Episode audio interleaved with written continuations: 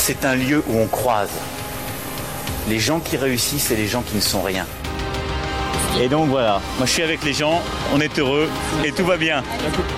On met un pognon de dingue dans des, dans des minima sociaux, les gens ils sont quand même pauvres. On n'en sort pas.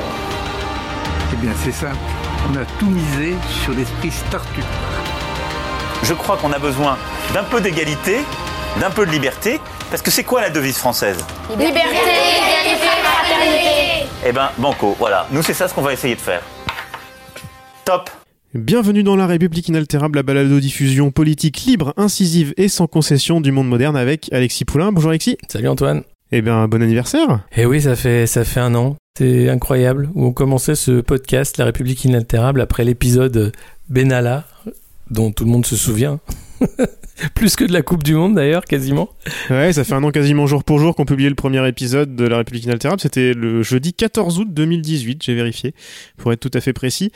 Et je rappelle que vous pouvez retrouver les épisodes précédents dans toutes les apps de podcast, sur Spotify et sur la république Top Oui, c'est nouveau ça. Ça, c'était pour fêter les un an. On va bien sûr faire un point sur l'actualité de ce mois d'août dans les minutes qui viennent, mais tout d'abord quelques petits messages pour vous, chers auditeurs, puisque vous êtes de plus en plus nombreux à nous écouter. On sait que vous ne nous écoutez pas forcément dans une application de podcast, mais plutôt directement sur le web, et c'est pour ça qu'on a publié la république inaltérable.top dont je viens de parler, une page vraiment toute simple avec de quoi écouter l'émission et notamment les archives, et une rubrique éléments de langage avec les fameuses vidéos et images dont on vous parle depuis un moment pour prêcher la bonne parole sur les réseaux sociaux, dans des pièces jointes d'email, partout où vous voulez pour faire découvrir l'émission au plus grand nombre. Et bien sûr, si vous utilisez une application de podcast, on compte toujours sur vous pour mettre des notes et des commentaires. Ça aidera à nous faire connaître. Aujourd'hui, Alexis, on va remplacer les recommandations de livres et d'écoute par deux extraits des anciens numéros de La République inaltérable. Pour les auditeurs, justement, qui nous ont rejoints depuis peu, qui n'ont pas écouté, je crois qu'il y a plus d'environ 80 épisodes de publiés entre euh, les histoires extraordinaires, les épisodes du jeudi matin et les rencontres avec des auteurs, ça commence à faire. En un an, c'est pas mal. On a choisi chacun un épisode qui nous a marqué. Alexis, lequel as-tu choisi? Moi, ce que j'aime, c'est quand on, on reçoit des, des gens euh, qui ont des choses à dire intéressants. Euh, ils ont tous eu beaucoup de choses à dire, mais euh, une mention particulière pour euh, l'ami euh, Eric Battistelli qui nous fait un point euh, par deux fois sur la situation au Brésil. parce que quand on l'écoute, on comprend un peu mieux ce que représente Bolsonaro et, et l'état de la société brésilienne. Donc récemment, on a fait un, nouveau point lors de la visite d'une délégation brésilienne à Paris. Euh, et c'est toujours euh, très intéressant d'entendre Eric euh, nous expliquer la, situation au Brésil. Et là, en plus, dans le dernier épisode, donc c'était le 14 juin dernier, l'épisode s'appelle Cabal contre Lula, si vous voulez aller l'écouter en entier. Et notamment, dans cet épisode-là, il nous faisait aussi le lien avec la France, puisque lui, maintenant, est en France et il a fait quelques manifs, notamment celle du 1er mai. Oui, absolument. Euh, on disait qu'il n'avait, s'attendait pas à une telle violence des, des forces de l'ordre en France. Et c'est vrai que euh, venant de quelqu'un qui est habitué à, aux escadrons de la mort euh, euh, brésiliens, euh, enfin qui ont tué d'ailleurs une de ses amies, hein, Marielle Franco, euh, est morte alors qu'elle enquêtait sur un de ses escadrons de la police municipale de, de Rio, hein, qui opère dans les favelas. C'est plus qu'étonnant et inquiétant. Et on écoute justement ce petit extrait. Moi, j'aurais aimé que des, des, des jeunes Français lui qui, parle le portugais ou le, brésilien, c'est à peu près la même langue, il y a quelques différences, nous traduisent ça, ce qui se passe en France. Parce que j'étais à la manif du 1er mai, je vais dire quelque chose d'assez violent là. La violence, j'étais au bout du boulevard d'hôpital, et j'ai été gazé avec euh, quelques amis communs que nous avons. Et nous avons été gazés plusieurs fois. Je me suis retrouvé presque à un moment donné avec des médicaments que je prends parce que la lutte a un prix. Hein. Moi, je ne peux plus rentrer chez moi, j'ai des comptes bloqués. Euh, on me dit c'est facile, oui. Non, ce n'est pas facile. Il y a un moment donné, c'est une question de courage. J'ai l'impression qu'en France, je ne sais pas, il va falloir redémarrer quelque chose ou redémarrer le moteur. Je dis simplement que ce que j'ai vu en France m'a fait, entre guillemets, peur. J'ai remonté tout le boulevard euh, à partir de, de Montparnasse, tout était menacé, avec des policiers assez, menaçants. La dernière manif que j'ai fait avec la police militaire me paraissait moins violente. Alors je leur dis bien clairement, la dernière manifestation, demain, il va y avoir des dizaines de millions de personnes dans la rue. il, y a, il y a déjà eu une grande grève la semaine dernière, il y a 15 jours, il n'y a pas eu d'attaque policière. On est dans un pays fasciste, avec des militaires très violentes, il n'y a pas eu un seul incident.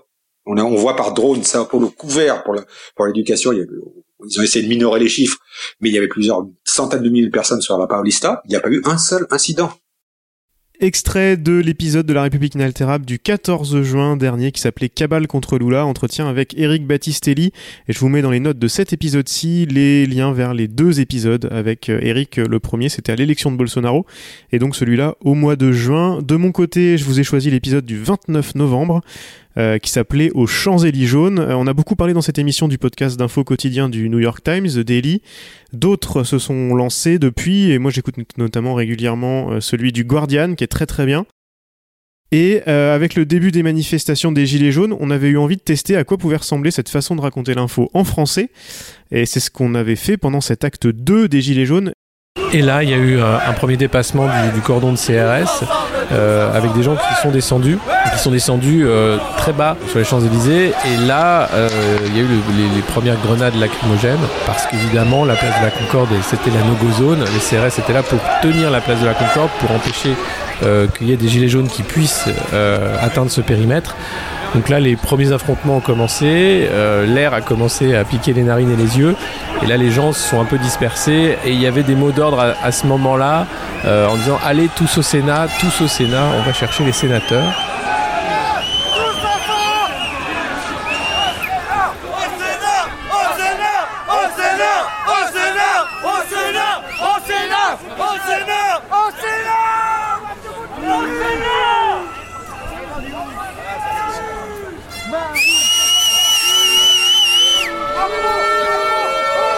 L'ai choisi aussi, Alexis, parce que c'est bon à réécouter, à mon avis, avant cette rentrée qui s'annonce chaude. Bah oui, c'est des, sons qu'on a entendus aussi à Nantes. Hein. Euh, Dimitri, euh, et on le remercie, euh, du mégaphone, avait fait un point lors de, des manifestations hommage à Steve et contre les violences policières. et c'est vrai qu'il y a aussi le, le, G7 à Biarritz qui se profile et qui n'augure rien de bon dans les relations entre manifestants et forces de l'ordre. Euh, et puis après, bien sûr, la rentrée avec euh, une, euh, une, myriade de grèves qui sont déjà annoncées. J'ai pas choisi le reportage de Dimitri dans ses, dans ses faits marquants de l'année écoulée parce que c'est celui de la semaine dernière qui est tout proche, mais allez-y, ça fait aussi partie vraiment des, des, quelques épisodes nous qui nous ont marqué. allez le réécouter. Sans plus attendre, Alexis, on passe au On vous voit de la semaine.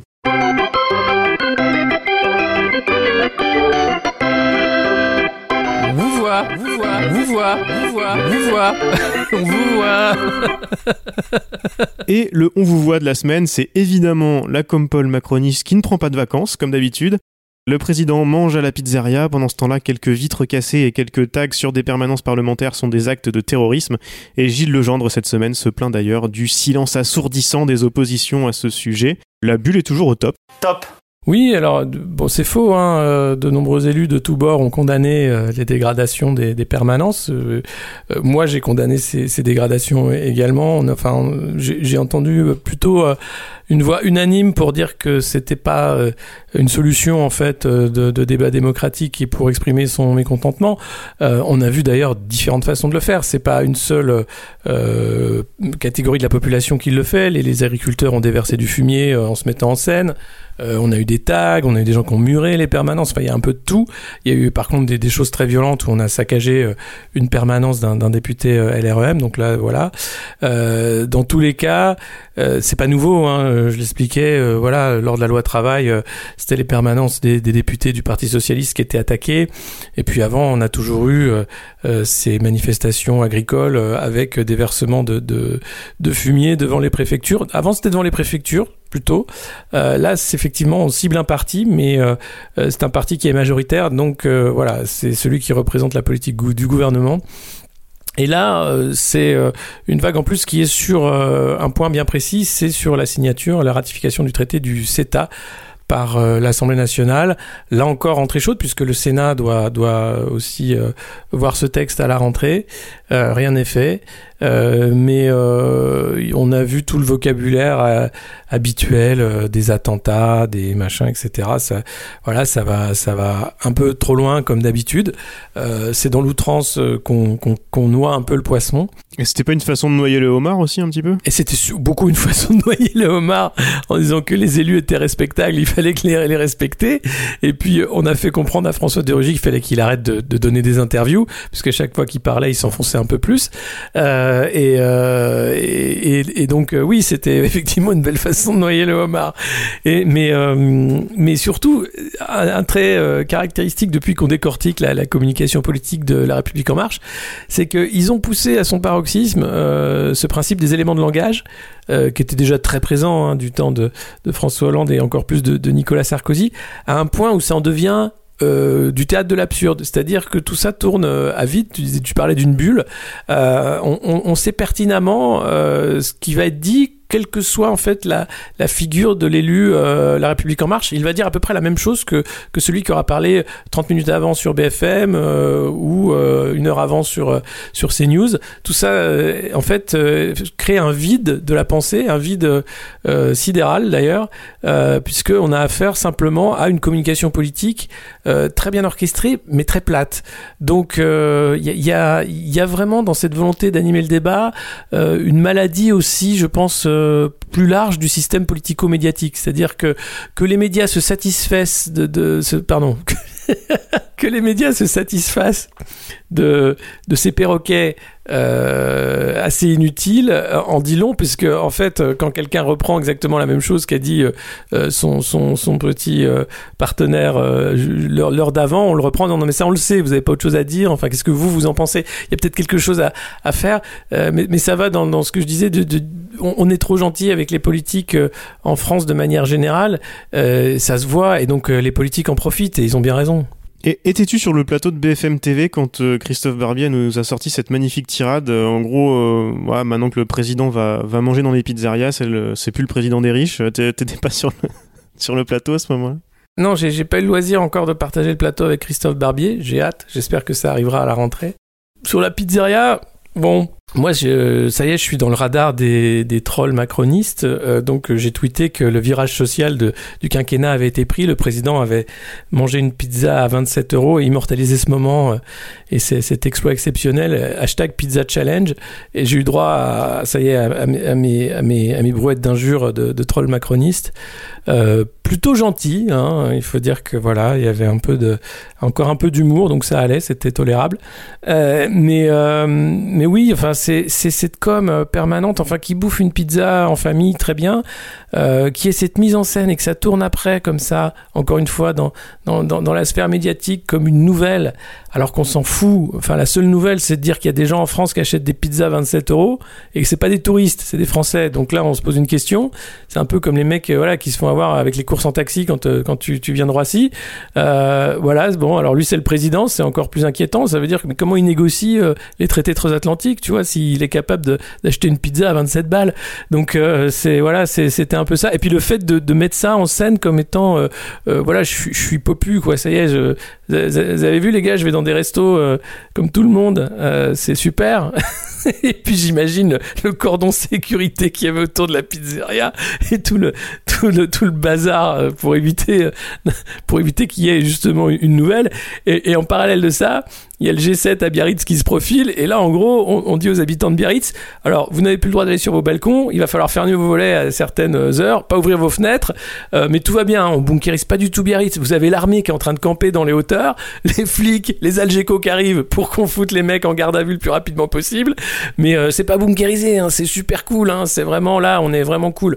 Donc c'est complètement con de faire croire qu'un un, un chef d'État euh, doit absolument euh, faire populo. non, on sait bien, Emmanuel Macron, c'est pas son truc. Hein, alors il se met en scène aux courtes pailles, il aime bien le cordon bleu à la cantine de l'école et, il va bouffer de la pizza. Mais on se rappelle de ses interviews où pour lui, il avait 1000 balles quand il était étudiant pour finir le pour vivre, et c'était difficile. Je connais pas beaucoup d'étudiants qui ont 1000 balles d'argent de poche par mois.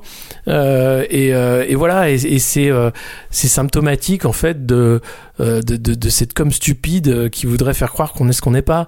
le chef de l'État, c'est le chef de l'État, il a pas besoin d'aller bouffer dans une pizzeria. Au final, Chirac qui allait à la messe avec Bernadette, c'était plus sincère que, que bouffer une pizza comme ça, ou même quand Hollande était en short à la plage, ça aussi c'était plus sincère, quoi. Voilà. Ouais, ça va être compliqué cette semaine pour les biarros d'aller bouffer une pizza en centre-ville.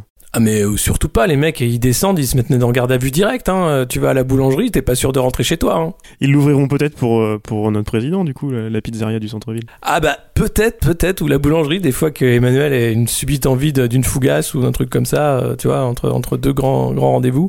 Euh, mais non, mais c'est du délire, quoi. Donc euh, voilà, on, on vit dans un monde de, de, de fous, faut arrêter de nous prendre pour des cons, simplement, quoi. Ça ira mieux. Et une communication qui permet de aussi, comme d'habitude, hein, ça c'est pas nouveau avec euh, La République en marche, de faire passer euh, euh, les décrets sur la réforme de, des assurances chômage, etc. Et pas mal de choses qui passent, qui passent comme ça. euh, Alors il y a ça, et puis un truc qui est encore plus passé inaperçu, pourtant dénoncé par beaucoup d'associations, c'est la carte euh, de retrait des, demandeurs d'asile, qui n'est plus une carte de retrait. Maintenant, ils ont une carte où ils peuvent dépenser, euh, alors je crois que c'est 17 euros par jour, euh, simplement d'achat de, biens dans, euh, certains lieux où ils peuvent acheter. Avant, ils pouvaient retirer de l'argent avec cette carte, ce qui était plus pratique pour acheter au marché, pour acheter d'autres choses. Là, ils, ne pourront plus retirer d'argent avec cette carte et simplement acheter donc euh, une carte de, consommation qui est créditée donc de 300 balles, 400 balles euh, par mois, c'est moins que le RSA. Euh, donc voilà, on, gratte dans les poches de ceux qui n'ont rien. Alors là, c'est facile, hein, c'est des demandeurs d'asile, c'est même pas des, des citoyens de la République française, donc ça touche personne qui va voter. Euh, et, euh, et par contre, sur les, les chômeurs, c'est encore un, un très beau grattage euh, sur l'indemnité euh, et les droits de l'assurance ch- chômage. Et ça, ça passe bien sûr par, par décret gentiment avec de, des codicilles rajoutés à la dernière minute que les partenaires sociaux n'ont pas eu le temps de voir. Donc voilà, voilà les méthodes de ce mangeur de pizza. Sans transition là pour le coup avec le- les mangeurs de pizza, euh, je voulais parler avec toi de l'affaire Epstein qui euh, secoue les États-Unis mais même le reste du monde. On va en parler un petit peu. Toi, dès le début de l'affaire, enfin là, une affaire qui dure depuis longtemps, mais le, début du retour de l'affaire il y a quelques semaines, tu en avais parlé pas mal sur Twitter et tu en as parlé sur les plateaux de télé de cette affaire-là qui a des ramifications en France aussi. Euh, pourtant, on en parle très très peu. Est-ce que tu peux nous faire un petit point sur ce qui se passe, où on en est? Ça a bougé la semaine dernière euh, où on en est en France surtout, parce qu'il y a aussi la communication du gouvernement de ce côté-là, avec certains secrétaires d'État qui euh, appellent à ouvrir une enquête, la ministre de la Justice qui dit non. euh. Oui, mais tant mieux. Non, mais je les remercie. Non, non, alors pour le coup, là, je n'y a pas étaqué, on fait leur boulot et merci. Euh, Belloubet aussi fait son boulot en disant non, non, mais c'est pas nous, vous savez, oulala, on- non. Mais au moins, eux ont, eu raison de l'ouvrir.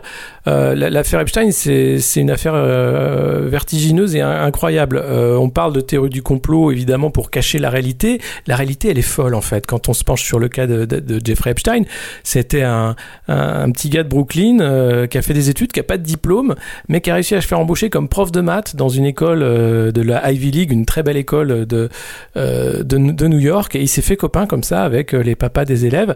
Et un des papas était un des patrons de Berstein, une, une grande banque d'affaires euh, Et puis il a gravi les échelons comme ça. On ne sait pas comment il a fait sa fortune. Un de ses anciens associés parle d'une chaîne de Ponzi. Lui est en tôle d'ailleurs, l'ancien associé, pour une chaîne de Ponzi. Il a dit mais il a fait la même chose lui et il est pas en tôle. Pourquoi? Enfin à l'époque où il était pas en tôle euh, et où il était pas mort. Mais euh, et donc euh, voilà. Et, ouais ouais non parce que derrière cette affaire vous avez absolument tout pour faire un truc qui devrait fasciner les médias et intéresser tout le monde. Vous avez les scandales financiers, vous avez les paradis fiscaux, vous avez la crise de 2008. Berstein, c'est une des banques qui, qui fait faillite euh, en, en 2008 et c'est la banque euh, par laquelle euh, Epstein a fait fortune.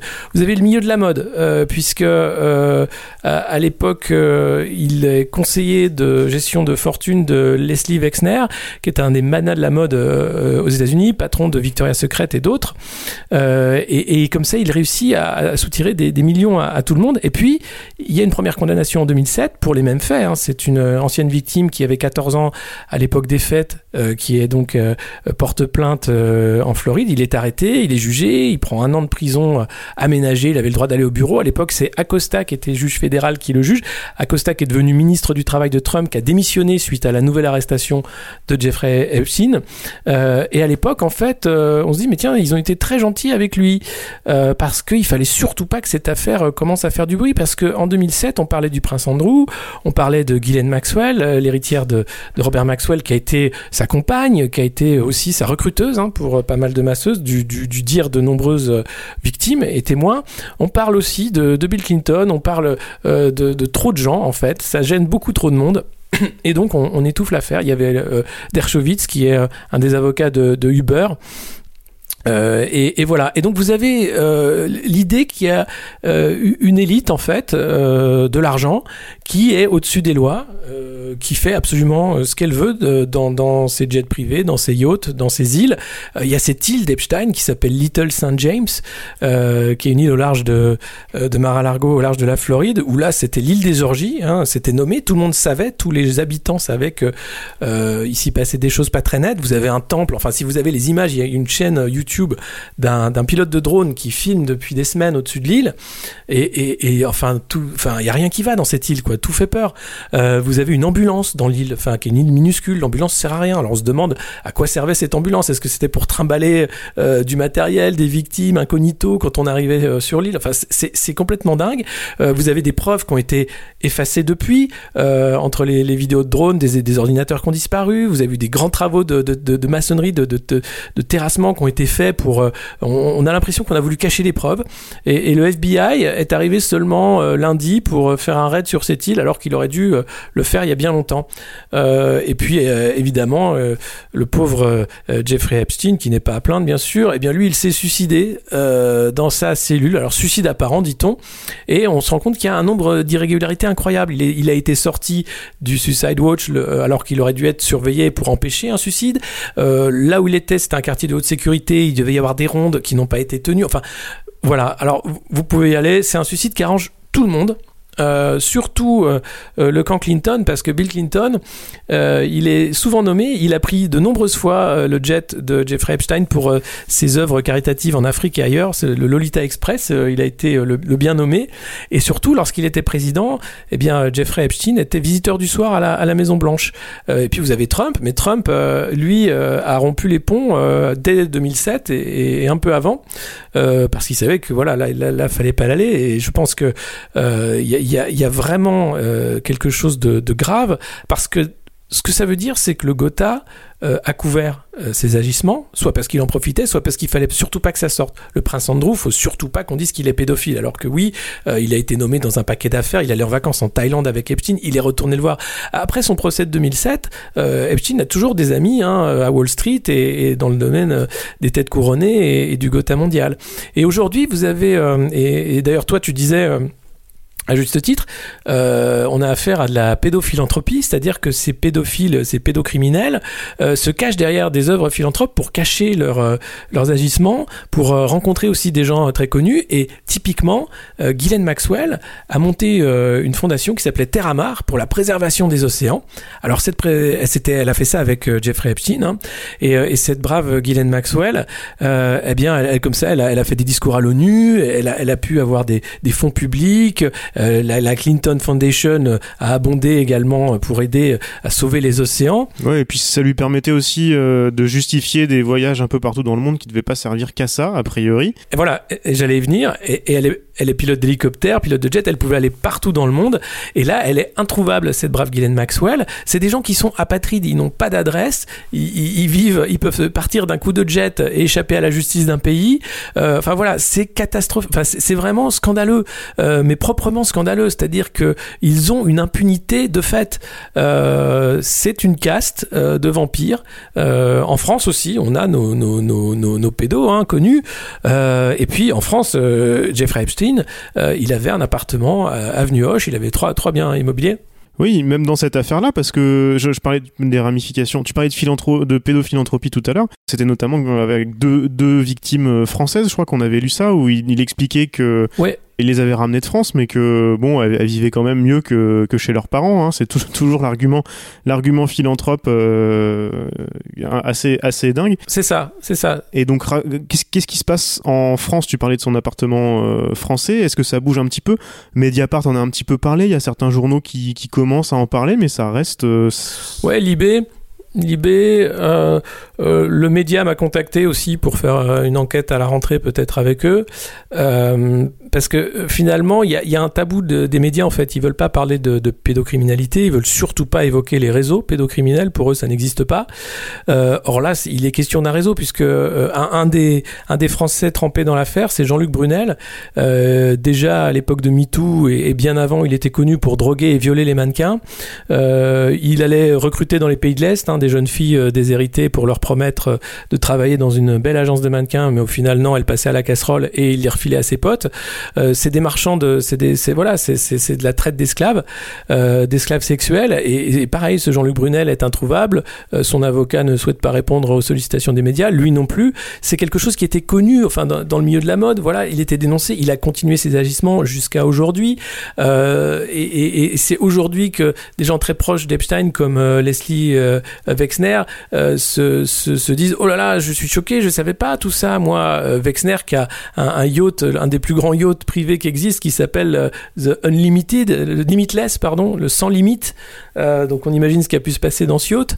Euh, vous dire que euh, voilà, c'est en France, les, agissements d'Epstein ne, se sont pas arrêtés. Il était résident régulier à Paris. Euh, il y a dans son carnet plusieurs noms euh, de Français.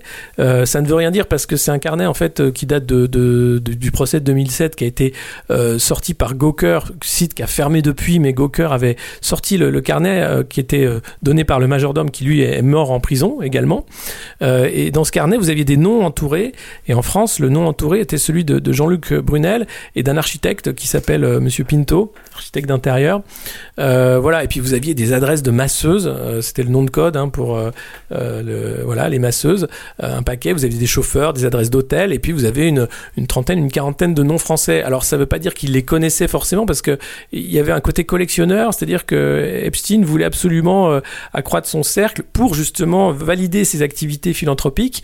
Donc ça permettait de faire des dîners de gala et d'inviter des stars d'Hollywood, euh, voilà, d'inviter euh, toute les, la jet set en disant, bah voilà, il, comme ça il a invité par exemple euh, Stephen Hawking, il s'est retrouvé à table avec Elon Musk et avec Mark Zuckerberg alors que lui le connaissait pas du tout. Voilà, il y avait un entrisme incroyable euh, qui permettait de d'étendre les ramifications euh, et de faire croire que c'était un personnage important alors que voilà on voit que euh, derrière il y, a- beaucoup de questions qui se posent sur pourquoi il faisait ça pourquoi il y avait des caméras est-ce que est-ce qu'il y avait du compromat derrière comme le font les services secrets souvent pourquoi tracer ses investissements dans la Silicon Valley aussi sur l'intelligence artificielle sur la sécurité sur le déblocage des téléphones portables à distance enfin c'est effroyable et, et vraiment vertigineux on n'en est qu'au début et je pense qu'il il faut vraiment creuser parce que des Epstein, il n'y en a pas qu'un. Mm. Et je renvoie les auditeurs au- au- à l'interview que tu as fait avec euh, Françoise Laborde la semaine dernière. Ouais. Ça parlait pas de ces réseaux-là, vous l'avez évoqué un tout petit peu, mais ça, ça permet de comprendre aussi pourquoi on parle pas de ces affaires-là en France. Ouais, simplement parce que les médias veulent pas en parler, c'est tabou. Et on sait pourquoi. Enfin, si, si vous voulez, euh, alors pourquoi c'est tabou? Euh, Vous avez par exemple dans le livre Mimi sur Mimi Marchand euh, très bien expliqué que oui, le fils de Ladret de la Cherrière qui est euh, propriétaire de je sais plus quel euh, euh, canard où bossait soi-disant Madame Fillon, eh bien ce fils-là a été condamné pour pédophilie, pour détention d'images pédophiles et autres, et son papa a tout fait pour que ça ne sorte pas dans la presse cette affaire. Voilà. Donc oui, ce pouvoir-là, ce pouvoir de l'argent, permet de faire taire, euh, de, de dire aux rédactions, vous ne parlez surtout pas de ça. C'était La République inaltérable avec Alexis Poulain, une balado-diffusion du monde moderne sur une idée presque originale d'Antoine Gouritin. Retrouvez les épisodes précédents dans votre application de podcast favorite, sur Spotify et sur lemondemoderne.media. Suivez Alexis sur Twitter, at Poulain2012, et rendez-vous la semaine prochaine pour un nouvel épisode.